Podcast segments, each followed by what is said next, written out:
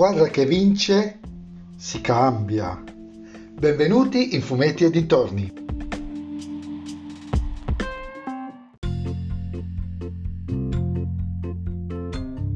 In questo episodio del podcast eh, vi parlerò della seconda stagione di Family Food Fight, il format culinario disponibile sulla piattaforma Sky.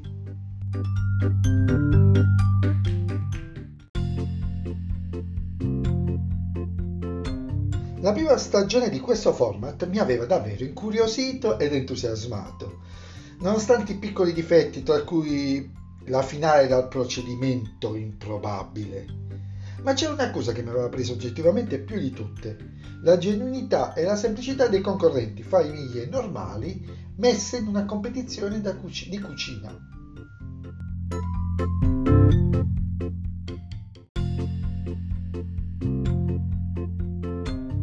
Con questa seconda stagione hanno cambiato leggermente il format. Sono sempre famiglie, altrimenti non avrebbe senso il titolo, eh? ma sono famiglie di ristoratori, ovvero di che possiedono ristoranti, agriturismo, osterie, taverne, eccetera. Questo cambio di format mi ha fatto un po' storcere il naso. È tutto più composto, più prevedibile, perché la ristorazione in fondo è un'area di comfort e gli eccessi sono tenuti a bada. Per cui niente espressioni dialettali dei magistà o le urla delle benzadi.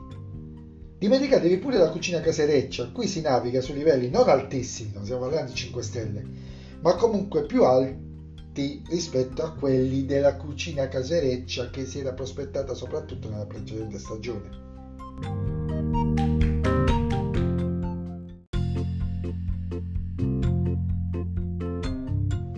Hanno anche cambiato la struttura delle puntate, in questo caso è un miglioramento.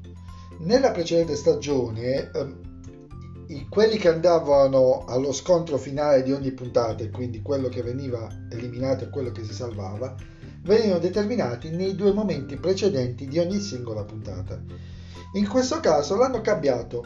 Alla fine del primo round si stabilisce chi è il migliore e chi avrà il vantaggio. Alla fine del secondo round le due squadre peggiori, le due famiglie peggiori vanno allo scontro finale. E tutto questo rende secondo me il tutto più equilibrato. E hanno cambiato il finale, lo scontro finale eh, privo di qualsivoglia senso della prima stagione, qui è stato modificato in maniera proprio radicale ed è diventato più sensato e divertente.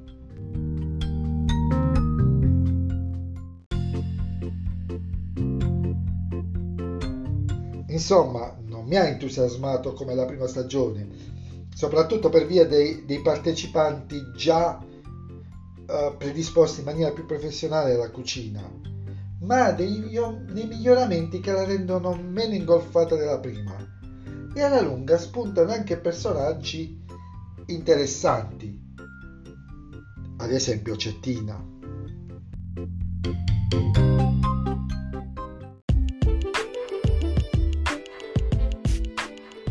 E anche questa puntata del podcast è terminata.